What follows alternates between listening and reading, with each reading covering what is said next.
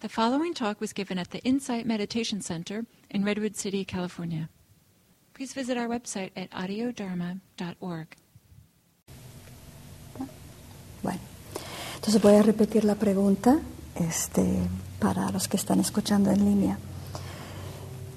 Que eh, la pregunta eh, era, bueno, de que uh, pensáramos en una persona, o que pensaran ustedes en una persona este, que eh, representara la máxima sabiduría. El Buda, Jesucristo, la Virgen, su abuela, quien sea, ¿no? Una persona cuya sabiduría eh, respetes por encima de todo. Y a esa persona la tienen delante ahora. Y la pregunta es, ¿de qué estás tan seguro o segura que si esa persona a quien tanto respetas, a quien tanto acudes en tus momentos difíciles, si esa persona te dijera, no, eso no es cierto, tú dirías, sí, es cierto. Entonces hemos tenido eh, unos minutos para, para hablar con los compañeros y compartir.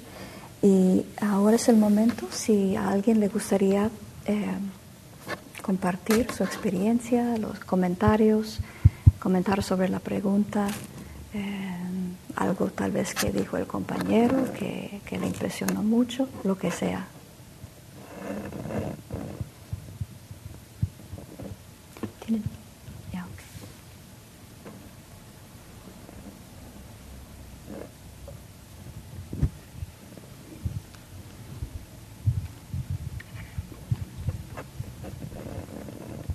Gracias. Sí, eh, yo pensé en mi madre, que para mí fue y seguirá siendo la máxima sabiduría. Y, y de lo que sí estoy seguro, porque tuvimos muchas conversaciones, de, de que si yo le dijera, ella me dijera, no es cierto, yo estaría 100% seguro de cómo me siento.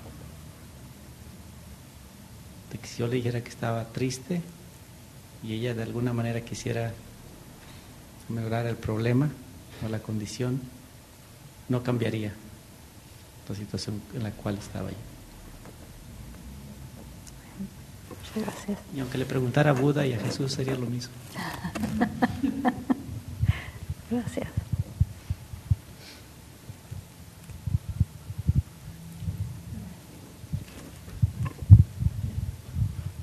Hola, creo que nosotros, bueno, comentamos un poquito y para mí había una gran diferencia si yo pensaba en una máxima sabiduría, como por ejemplo Jesucristo o Buda, como, o por ejemplo mi abuela, porque aunque todos para mí son una imagen de gran sabiduría, pues para mí como que con mi abuela era mucho más fácil que me dijera cosas o que estuviéramos en un poco de desacuerdo, que yo estuviera segura de cosas que ella dijera que no. Pero cuando yo pensé más bien como en estas, estos maestros o maestras que han encontrado niveles tan altos y profundos de sabiduría, pues yo creo que ahí nada más eso sería imposible. Esa pregunta no podría ser así porque no habría una manera de un desacuerdo, porque en esa eternidad o en ese despertar, pues solamente habría un gran acuerdo armonioso, silencioso y alegre, en donde no habría nada que discutir.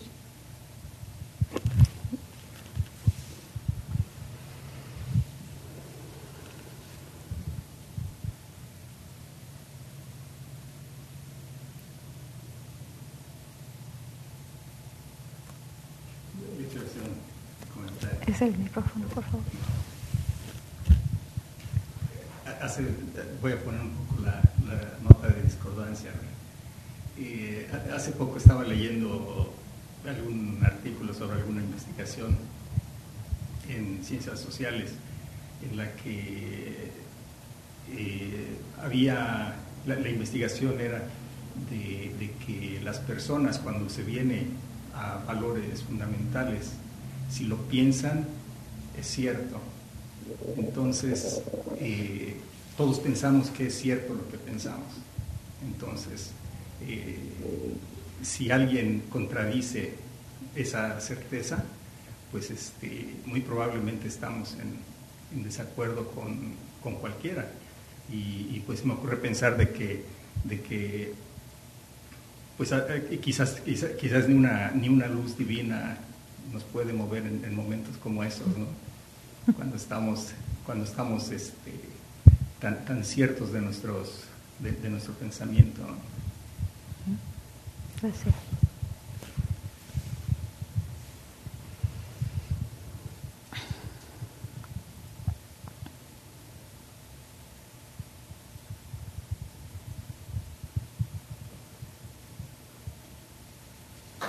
Yo pensé en... ¿Puede usar el micrófono?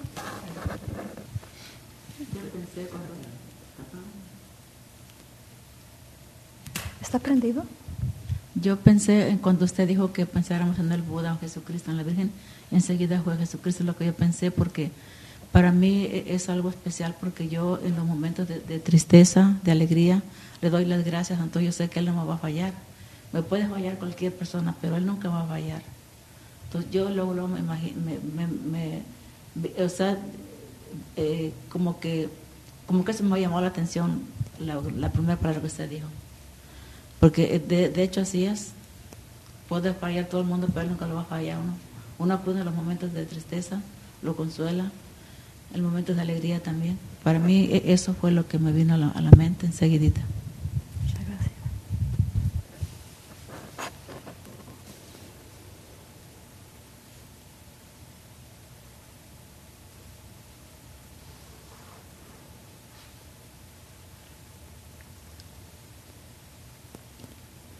Bueno, eh, si después al final este, quieren comentar o, eh, eh, también, ojalá, creo que vamos a tener tiempo, ¿no?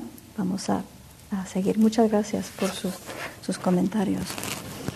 Em, el propósito de esa pregunta, o uno de los propósitos, era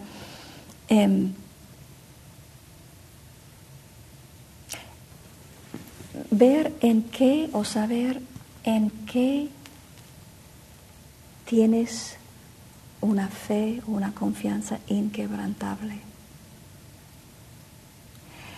Y eso está relacionado con el tema de la plática de esta noche, em, que es eh, el sendero del refugio, caminando hacia el interior. Es que la vida es muy retadora, y también lo es el sendero espiritual. Necesitamos protección, necesitamos un refugio. Hay muchas cosas en las que nos refugiamos, ¿no? Em, pero vamos a hablar ahora de las fuentes del refugio eh, según las enseñanzas budistas. Este concepto del refugio es clave, es un concepto clave en el budismo. Em, y primero vamos a ver lo que significa la palabra refugio, ¿no? Para ahondar. Y voy a ir entretejiendo eh, el concepto de dos niveles de refugio. Em, el nivel interior y el nivel exterior, o sea, el nivel más tangible y concreto y luego el refugio más sutil, menos tangible, el refugio interior. ¿no? ¿Por qué los, dos son importantes? Ahora, la definición en el diccionario de la Real Academia del refugio es una protección, un lugar, persona o cosa que ofrece protección, ayuda o alivio, asilo, amparo también vemos en Pali, el lenguaje de los textos antiguos, la frase para tomar refugio, por ejemplo, en el Buda, es Budam Saranam Gachami. La palabra Saranam significa protección, lugar seguro, paz, amparo. La palabra Gachami significa ir, caminar, ir caminando o volver ir caminando o volver caminando hacia el lugar seguro. Y es interesante porque eh, decimos tomar refugio eh, en español, en inglés usamos la palabra take refuge, ¿no? pero eh, la palabra gachami, que significa ir y caminar, ir, caminar, volver, son verbos más activos, ¿no? Que implican que el refugiarnos es emprender el camino hacia el lugar seguro. ¿no? Entonces estamos en ese camino. Y, y también no es una cosa que hacemos una sola vez, ¿no? Vamos, caminamos, volvemos, ¿no? porque tomar refugio es algo que hacemos una y otra vez en el camino espiritual, cada vez que volvemos al momento presente. Ahora, em, la primera pregunta es, ¿por qué tomamos refugio? ¿Por qué tomamos refugio? Por la primera noble verdad por la primera noble verdad. ¿Se acuerdan lo que dice la, de lo que dice la primera noble verdad? ¿Qué dice? El sufrimiento existe, exacto. El sufrimiento existe. No hay nadie en este mundo que no sufra. No hay nadie que solo tenga experiencias placenteras. No hay nadie que no tenga retos y que solo tenga felicidad. La vida tarde o temprano presenta sus retos. El Buda nos lo dijo con la, primera noble verdad. Y el hecho de que sufrimos no es un error. Muchas veces pensamos, ah, estamos sufriendo, tenemos dolor, esto pasó, algo está mal, algo no está funcionando bien. Pero no es así. El sufrimiento, de que el sufrimiento exista, no es un error. Y no es algo que debemos tomar personalmente. Es, como dice la primera noble verdad, simplemente parte de la condición humana. Es parte de la condición humana. Y sufrimos porque tenemos una percepción equivocada de quiénes somos.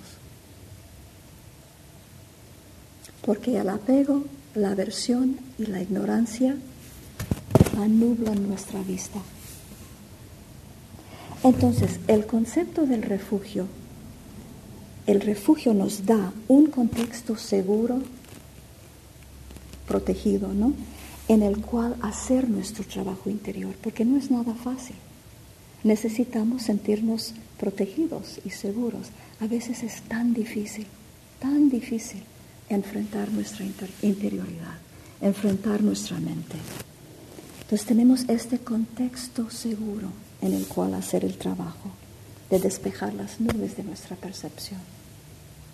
Y qué bueno que lo tengamos, ¿no? Dice su santidad Dalai Lama, nadie desea sufrir, todos deseamos ser felices. Entonces, acogemos a la vez esta condición humana de aceptar que la vida es retadora y el hecho de que todos deseamos profundamente ser felices.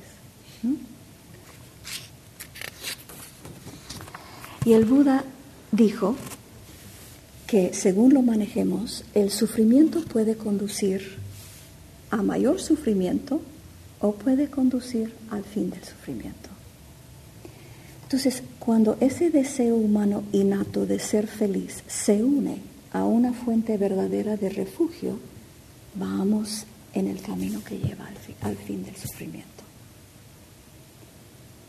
Ahora, necesitamos protección. ¿Protección de qué? Obviamente podemos protegernos de cosas en el mundo exterior, ¿no? Que nos pueden causar daño, pero tampoco podemos controlar todo lo que pasa. Y a fin de cuentas, de lo que necesitamos protegernos es de nuestra propia mente. De las tormentas, del apego, la ignorancia y la aversión, que son la causa de nuestro sufrimiento.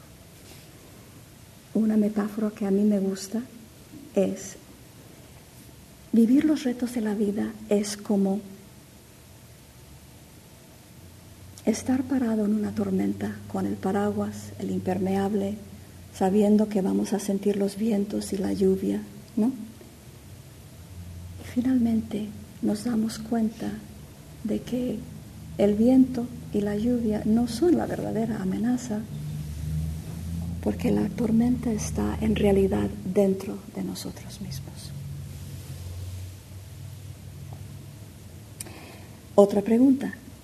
Entonces, ¿en qué nos refugiamos? Tradicionalmente se dice que nos refugiamos en las tres joyas, que son el Buda, el Dharma y la Sangha. Entonces, en estas tres fuentes de refugio encontramos ejemplos de otros seres humanos que ya han emprendido este viaje interior antes que nosotros, como el Buda. Un mapa que nos guía, el Dharma, y compañeros que nos apoyan en el camino, la Sangha. Ahora, en el nivel más concreto, nos refugiamos en el Buda, pero no en el Buda como un Dios sino en su ejemplo. Era un hombre, un ser humano como nosotros que despertó. Y nosotros lo podemos hacer también porque Él nos ofreció un mapa y un camino para librarnos del sufrimiento si queremos seguirlo. En el nivel más concreto o exterior nos refugiamos en el Dharma, que son las enseñanzas budistas, sutras, palabras del Buda, etc. En el nivel más tangible nos refugiamos en la Sangha, que es la comunidad de practicantes del Dharma. Sabemos que es sabio y beneficioso asociarnos con gente que tenga el mismo compromiso, el compromiso de despertar, porque como hemos dicho, no es nada fácil.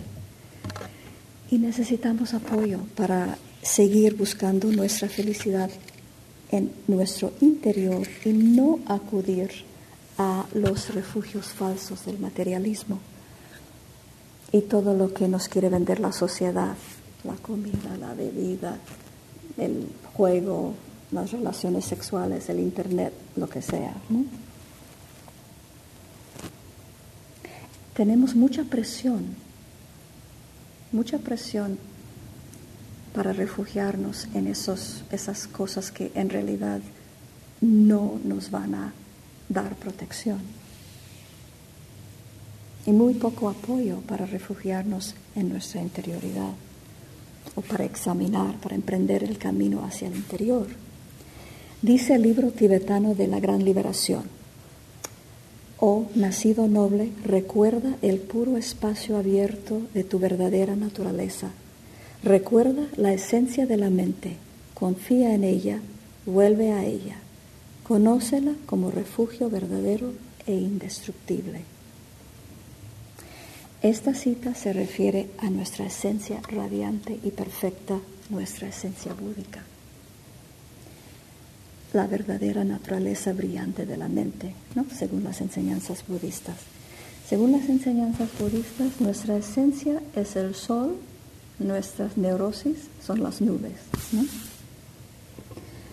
Y podemos tocar y experimentar esa esencia si aprendemos poco a poco, como estamos haciendo aquí, a despejar las nubes del apego, la aversión y la ignorancia.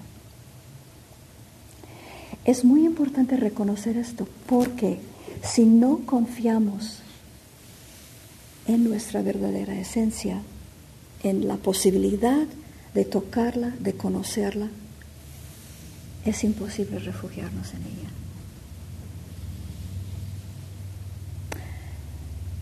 Ahora, hace 2600 años el Buda despertó. Se sentó bajo un árbol, que por cierto es otro símbolo de protección, ¿no? y estaba decidido a no levantarse hasta que hubiera entendido la causa de su sufrimiento y la forma de librarse de ella.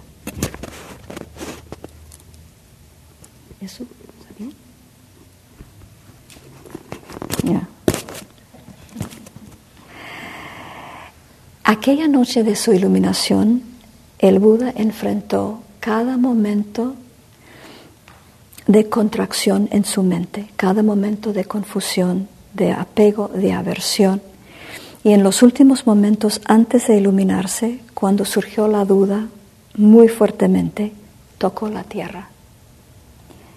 Ustedes han visto las estatuas del Buda con la mano así, ¿no? Tocando la tierra. Tocó la tierra, la tierra como su testiga.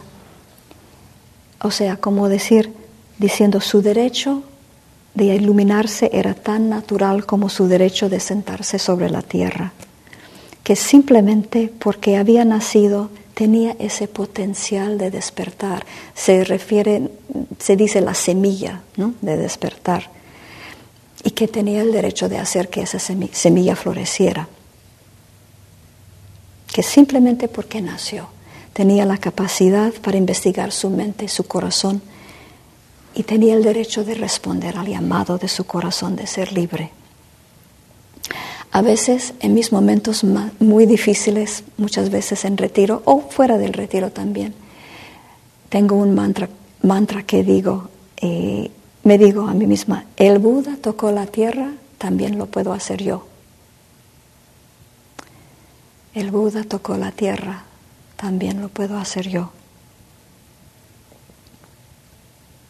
Entonces, esta fe, esta confianza en, que es posible despertar es el primer refugio. Nos refugiamos en nuestra capacidad para renunciar nuestros patrones habituales que causan nuestro sufrimiento. Una maestra de esta tradición habla de los refugios falsos.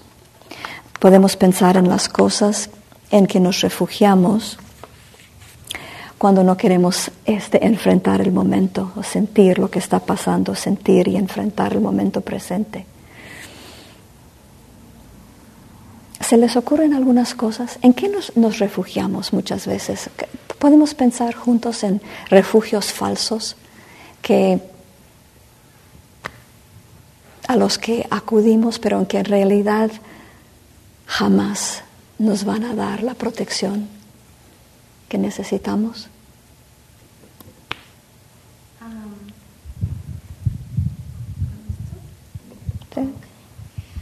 yo, yo antes lo que hacía era dormir porque así ya no pensaba nada, so, ya no sentía eso, yo dormía. Dormir. muy bien. ¿Alguien más? Sí, sí. Yo creo yo he experimentado en el pasado, yo iba mucho a bailar, me gustaba mucho bailar salsa. Bailar. Bailar, pero me di cuenta que, que, me estaba escapando de una realidad que no quería enfrentar. Y también la comida, a veces cuando yo estoy muy nerviosa, ansiosa, me refugio en la comida y me hace sentir bien.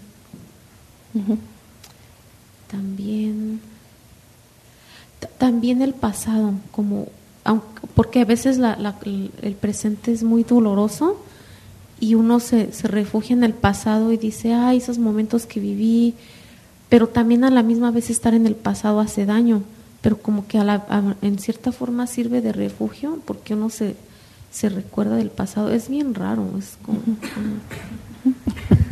Gracias. Eh, yo, la verdad, a veces me, pues me refugio en el Facebook en, el Facebook. el alcohol.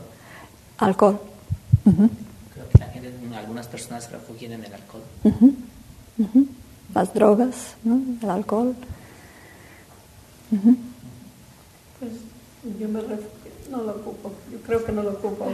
Puedo alzar un poquito más la voz. no será malo o será bueno, pero uh, me da por tejer, tejer, bordar y siento que con eso me escapo. De muchas pues de cosas dolorosas y siento que eso me ayuda. Pues sí sí es cierto todas estas cosas no este la tele no eh, eh, y a veces cosas menos tangibles, ¿no? Como nuestros patrones habituales, ¿no? Nos refugiamos en, en evitar situaciones difíciles o nos refugiamos en complacer a los demás o lo que hacemos todos día y noche, ¿no? Dejarnos atrapar en esa incesante narrativa mental. Este, todos conocemos muy bien todo esto. obviamente está perfectamente bien dormir, tejer, bailar, pensar en el, recordar el pasado, pero tenemos que ver la motivación ¿no? con la que lo estamos haciendo, ¿no? Estamos haciéndolo. Pero en fin, lo hacemos porque muchas veces em, es más fácil huir del momento presente o comentar la narrativa ¿no? sobre el momento presente que vivirla. ¿no? Em, a veces da miedo. Eh, bueno, no sabemos nunca de momento a momento lo que va a pasar. ¿no? Y a veces creo que nos da miedo la, dejarnos sentir el flujo de la vida, de nuestra vida, la intensidad del momento, sea algo positivo o algo negativo. Y tenemos el patrón ¿no? habitual, ¿no? el hábito de, irnos, ¿no? o, bien con, con, comida, con bebida, con lo que sea, o simplemente nuestros pensamientos. ¿no? Es un hábito. Pero es un hábito que cuesta, Ahora, em, porque cuando podemos acoger el momento presente con atención plena y una aceptación cariñosa, sin aferrarnos al momento ni rechazarlo, estamos refugiándonos en presencia, ¿no? En el aquí y el ahora, en la verdad de las cosas como son. Y ese es el refugio definitivo. A veces cuando tengo la mente sumamente agitada y, casi no puedo, no puedo, me tengo que decir, por ejemplo, me refugio en el pájaro que veo por la ventana, me refugio en, este vaso de agua, me refugio en esa persona que veo delante de mí. O sea, hablar así, ¿no? Para poder volver al momento. Y a veces es tan difícil, tan sumamente difícil. A veces me refugio en las lágrimas. Estoy llorando por algo, ¿no?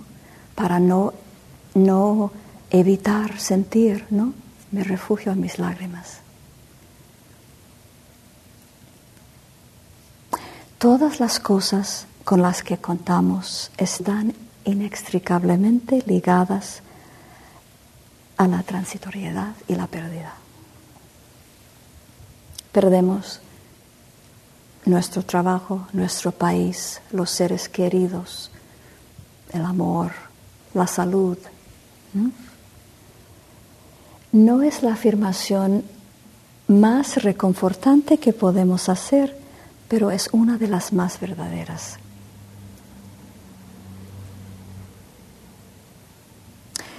Y este mundo es una confluencia de causas y condiciones que ni ahora ni jamás van a darnos felicidad duradera.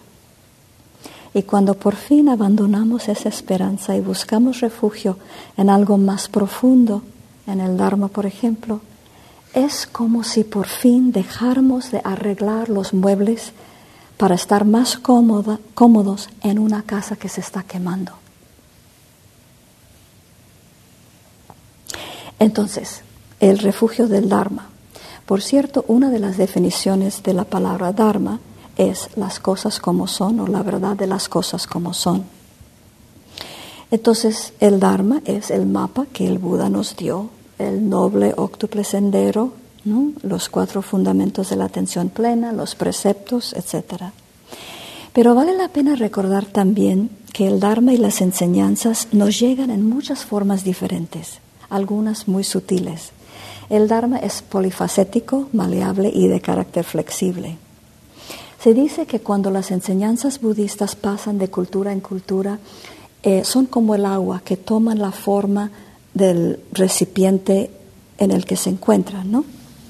Yo pienso que también es verdad en cuanto a las personas, o sea que hay elementos de las enseñanzas que son lo mismo para todos, pero también hay procesos distintos para cada individuo, ¿no? Y el Buda y los maestros imparten el Dharma según las aptitudes y las necesidades de cada persona. o sea, como si todos estuviéramos en la misma autopista, pero en carriles diferentes, ¿no? a veces. Hay un ejemplo, un ejemplo de esto en los textos, eh, de un monje que según sus compañeros era tan despacio, tan poco inteligente, que ni podía barrer. Y los otros monjes le dijeron al Buda que lo echaran de la sanga. Pero el Buda vio que en una de sus vidas pasadas ese monje trabajaba con, había trabajado con el metal, ¿no?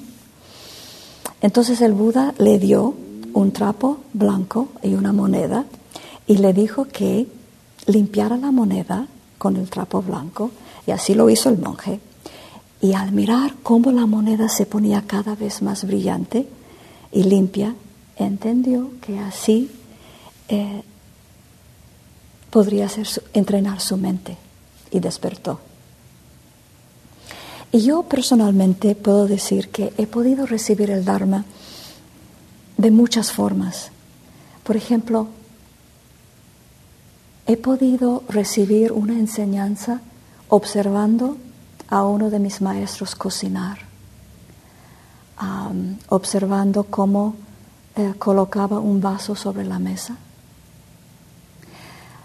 Un maestro tibetano, yo siempre me quedaba casi hipnotizada al verlo rascarse la cabeza, por el grado de atención plena con la que lo hacía.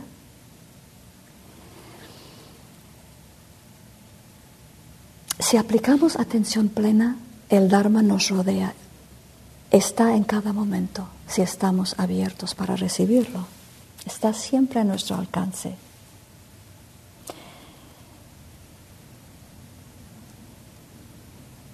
Ahora, la sanga, el tercer refugio. Recordamos que al nivel más concreto nos refugiamos en el apoyo y la compañía de las personas que caminan con nosotros este sendero. En un nivel más profundo nos refugiamos en la conexión y la interconexión, ¿no? en la no separación, que es otro concepto importante en el budismo. ¿no? La separación es una ilusión. ¿no? Nos refugiamos en ese nivel más profundo en la conexión. La sanga nos recuerda dos cosas importantísimas. Uno, que no tenemos que enfrentar nuestro dolor solos. Y dos, nuestro dolor no es nuestro dolor, sino parte de la condición humana, como ya hemos dicho. O sea, que no es posible sentir un dolor o tener un reto que alguien más no haya tenido en el que no esté teniendo en este momento o que no vaya a tener en el futuro. Es imposible.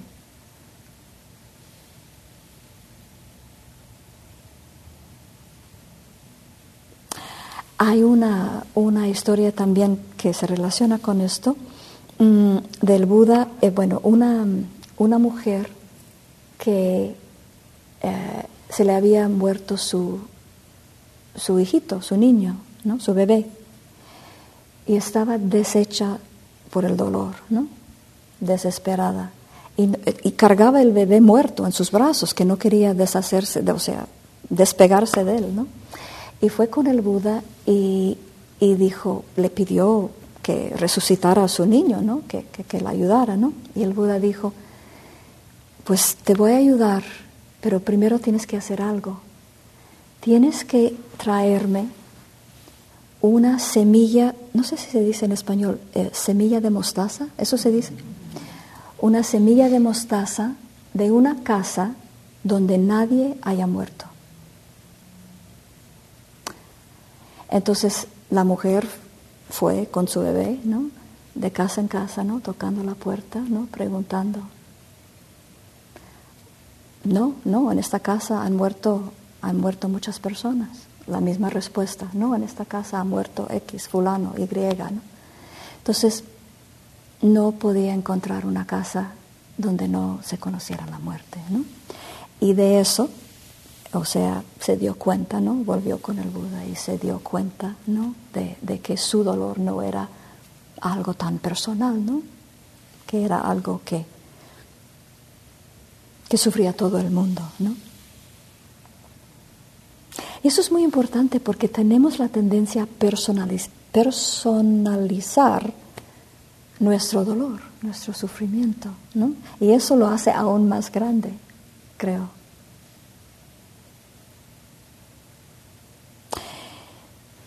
Entonces, siguiendo con esto de la sangre, ¿no?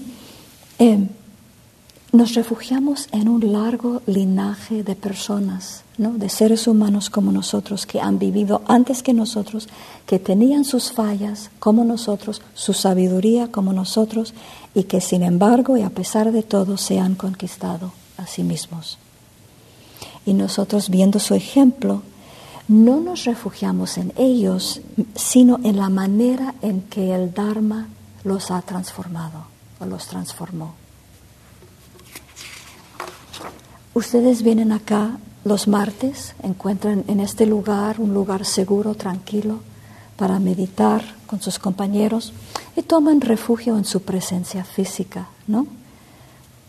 Es un apoyo, ¿no? Para la meditación. Pero, y en un nivel menos tangible, creo que vale la pena repetir esto, se refugian en la manera en que el Dharma transforma a cada persona. En mi sangha, por ejemplo, cuando alguien me muestra generosidad, bondad, cuando veo en uno de mis compañeros claridad mental, sabiduría, conducta, conducta ética, eso me da la oportunidad de renovar mi fe en que todas estas cosas son posibles y de refugiarme en esas cualidades muy importante. También recordamos o podemos recordar que la conexión con otros era un apoyo para la iluminación del mismo Buda. ¿no? El Buda se había privado mucho, eh, estaba en un camino así de ascetismo, ¿no? Eh, creyendo que era más sabio practicar así, y era sumamente débil. En la noche de su iluminación, una mujer que se llamaba Sujata le dio leche de arroz y así cobró fuerza para poder meditar y fue la noche en que alcanzó su iluminación. O sea que la iluminación del Buda se basó en parte en la conexión también.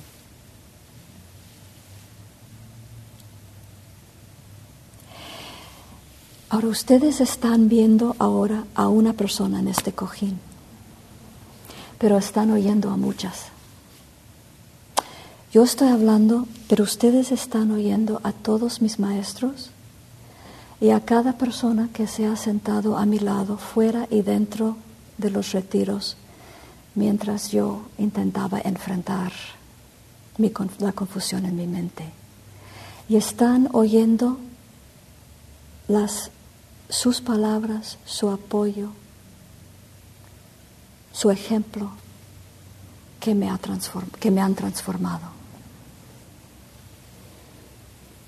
Y si les llegan algunas de las palabras que están oyendo en este momento, es simplemente porque son el eco de su propio corazón. Si no fuera el caso, no estarían aquí. Y ese es el poder de la sangha también. Ahora podemos también ver cómo se apoyan entre sí, cómo se entrelazan eh, las fuentes de refugio. Muchas veces cuando yo estoy en retiro, al hacer meditación caminando, cuando estar presente es sumamente difícil, tengo una, una estrategia, una práctica que hago, ¿no? Al colocar el pie, digo, por mi madre, por mi hermano, por mis alumnos, por mis maestros. Si tengo dolor de espalda, por toda la gente que no puede caminar. Si me siento claustrofóbica, por toda la gente que está en la cárcel. Y así, al conectar, aunque solamente en la mente, eso me, da ánimo, ¿no? Me levanta, me ayuda, me, me abre el corazón al momento.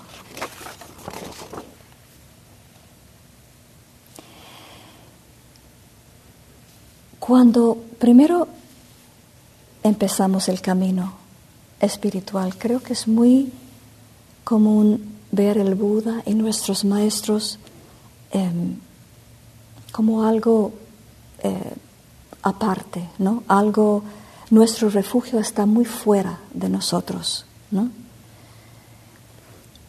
Pero cada vez que acudimos a las verdaderas fuentes del refugio, nos transformamos. Y esa transformación a su vez se vuelve otra fuente de amparo, hasta que nosotros mismos nos volvamos nuestra fuente de refugio más fiable. Cada vez que recibimos el momento con una presencia cariñosa, nos convertimos en el refugio que tomamos. Y eh, en relación a esto quiero terminar con una anécdota personal. durante los tempranos años de mi práctica, estaba viviendo en Los Ángeles y tuve varias oportunidades de estar en presencia de uno de los maestros, eh, los más grandes maestros tibetanos del siglo pasado, y en una de esas ocasiones estábamos un grupo de como 15 o 20 gentes en una cena para el Día de Acción de Gracias y el maestro estaba ahí. Entonces yo estaba ayudando a servir la comida, poniendo los platos en la mesa y el maestro estaba, yo llegué a la mesa donde estaba eh, el maestro y había una silla vacante a su lado, ¿no? Y me, me señaló con la mano, ¿no? O sea, me invitó a, sentarme a su lado. ¿no? no hablaba inglés, me señaló. Y por varias razones no me senté.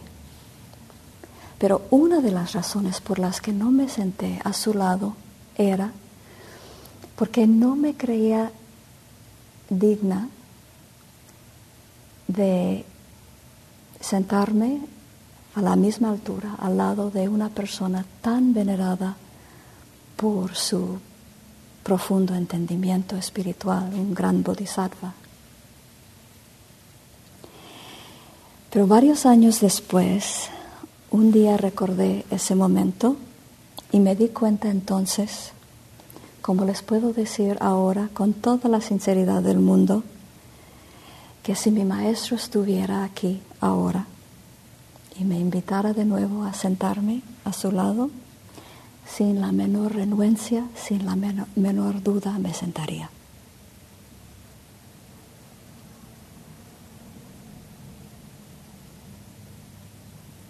Y es porque he pasado casi 30 años tomando refugio.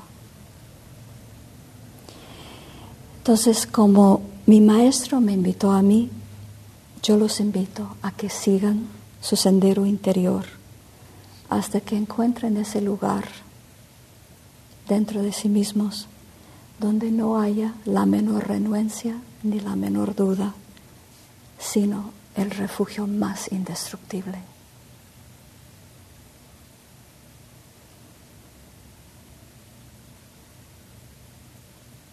Muchas gracias.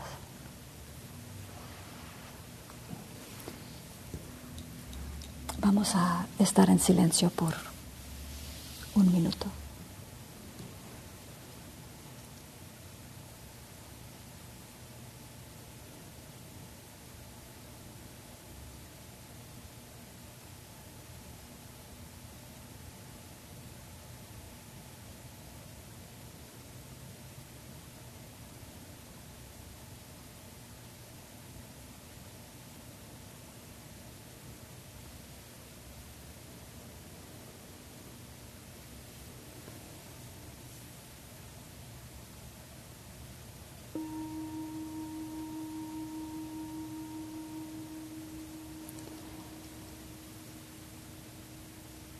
Entonces, antes de terminar con un poco de meta, algún, em, ¿Algún comentario? ¿Alguna pregunta?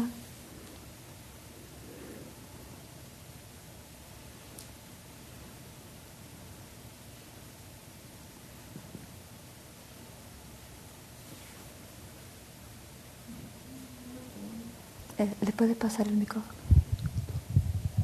¿Nos, nos puedes aclarar otra vez? Creo no me quedó claro.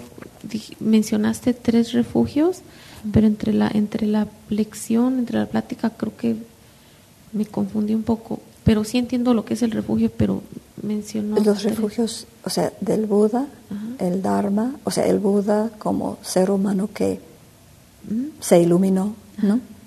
El Dharma, que son las enseñanzas budistas, y la Sangha, que es la comunidad de personas que practican las enseñanzas y que tienen la misma, el mismo compromiso que tenemos nosotros. Y el todo eso lleva a que uno encuentre el refugio ¿Me interior. puede hablar un poquito más fuerte, por favor?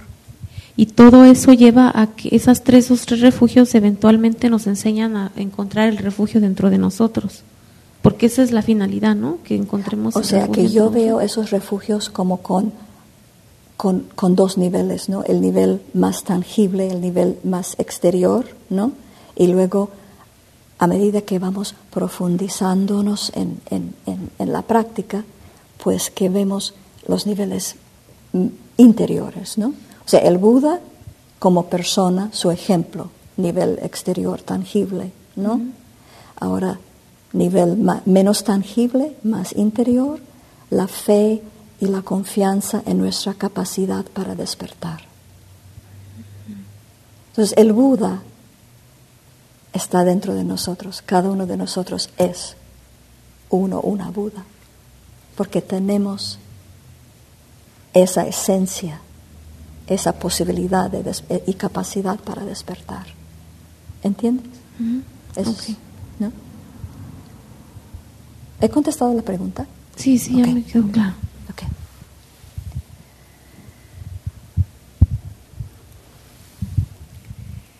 Eh, no sé si podrías hablar un poquito más acerca de la plática empezó de que uno toma refugio frente a los retos de la vida muchas veces, ¿no? Bueno, puede- puedes, es que no sé por qué tengo problemas en escuchar. Un, digo, ¿a mí me escuchas? Un ¿Me poco escuchas mejor? Sí. Que la plática tuya empezó diciendo de que uno toma refugio muchas veces frente a los retos que nos pone la vida en circunstancias difíciles. Y por otro lado, en la plática dijiste que eh, uno de los refugios más importantes es tomar el refugio en el presente. Pero ¿cómo uno hace eso si justamente el presente es tan retador?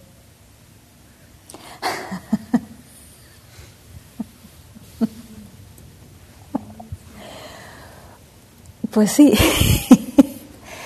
el presente sí es retador, es retador, cada momento, ¿no? Em, pero también tenemos que recordar qué es lo que, o sea, retador, qué es lo que causa el sufrimiento. O sea, en tu caso, por ejemplo, el- hay momentos retadores, ¿no? ¿Qué causa el sufrimiento en esos momentos? Para ti, ¿qué es lo que causa tu sufrimiento? ¿Qué te hace sufrir? Eh, la incertidumbre, por ejemplo. ¿Cómo? La incertidumbre. La incertidumbre en este momento en particular laboral, por ejemplo. ¿La qué? Laboral. Ajá. Entonces, o sea, en este momento, ¿cuál es el reto? En este momento. No saber qué voy a, o sea, no saber eh, cuál va a ser mi próximo trabajo, cuándo va a ser mi próximo trabajo, en qué voy a estar trabajando, ese tipo de cosas. ¿En qué, ¿En qué vas a trabajar? ¿Cuál va a ser tu trabajo? Esas ideas son relevantes en este momento. O sea, tú, tú estás, estás mm, ¿En este momento estás buscando trabajo o cuál es tu situación en este momento? Muy complicada, pero, pero... Pero en este momento mismo, acá en este cuarto. No, no estoy buscando trabajo aquí. No, pero lo que tú acabas de mencionar son tus ideas y tus pensamientos, ¿no? La preocupación, la ansiedad, ¿no? O sea, tú dices, pues a lo mejor la próxima semana tengo una entrevista, ¿no? Se me va a ir bien, se me va a ir mal, pero eso es la próxima semana, no es ahora, ¿no? O sea, entonces, ¿qué pasa? Que la mente divaga, la mente va hacia la próxima semana, ¿no? Se sale del momento presente y va hacia el futuro, ¿no? Como se la mente también se sale del, de este momento y va hacia el pasado. Lo único que es relevante en este momento es que estás con el micrófono en la mano, ¿no? Aquí con los compañeros, escuchando, ¿no? O sea, no estás enfrentando en este momento, no estás entrevistándote con nadie, o sea, es, es, son las ideas, los pensamientos que estás teniendo, ¿no? Que te causan ansiedad, ¿no? Por eso digo que cada vez que volvemos a este momento, en este momento, al cuerpo, ¿no? ¿Qué sientes? El micrófono en la mano, las rodillas sobre el piso, ¿no? El peso de las gafas sobre la nariz, el oyes el silencio, sientes la presencia de los compañeros, estás escuchando mi voz, viendo mis gestos. No tiene nada que, o sea, no está, estás aquí. Entonces, a lo que yo quería a lo que iba era, sufrimos cuando saltamos ¿no? hacia el futuro, hacia el pasado, cuando abandonamos el momento presente.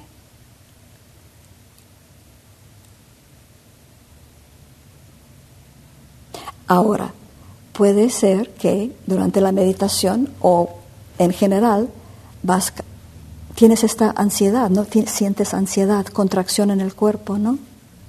o, ¿verdad? Tal vez ritmo acelerado del corazón, lo que sea, las, las sensaciones que acompañan la ansiedad. Bueno, entonces puedes reconocer esas sensaciones, ¿no? Sentir tu cuerpo, ¿no?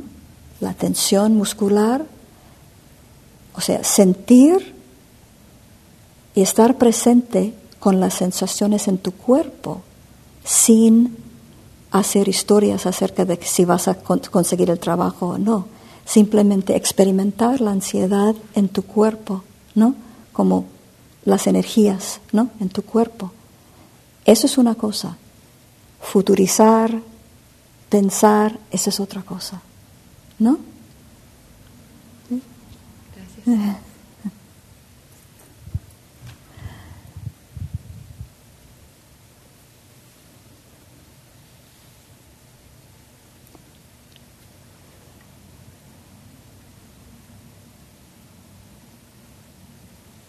Bueno, es que ya, ya es hora y no quiero detenerlos más. Nada más vamos a, terminar eh, esta, nuestro tiempo juntos con em, una breve meditación de, de meta, de amor bondadoso, muy breve.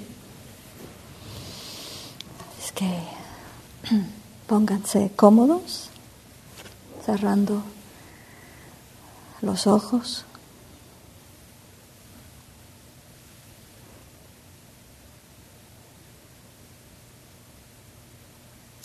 Recordando que nuestro corazón no se limita a los lados del pecho y que un corazón bondadoso es un refugio de lo más profundo.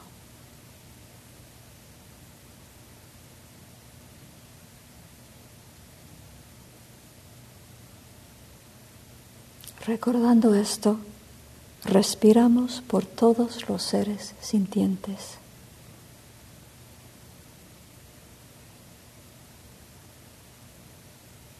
Refugiándonos en el amor bondadoso, inhalamos.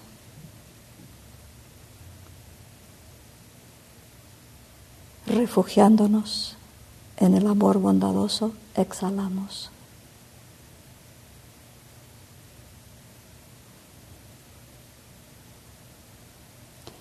Que todos los seres sintientes conozcan el refugio y la alegría de una mente clara y un corazón abierto y libre.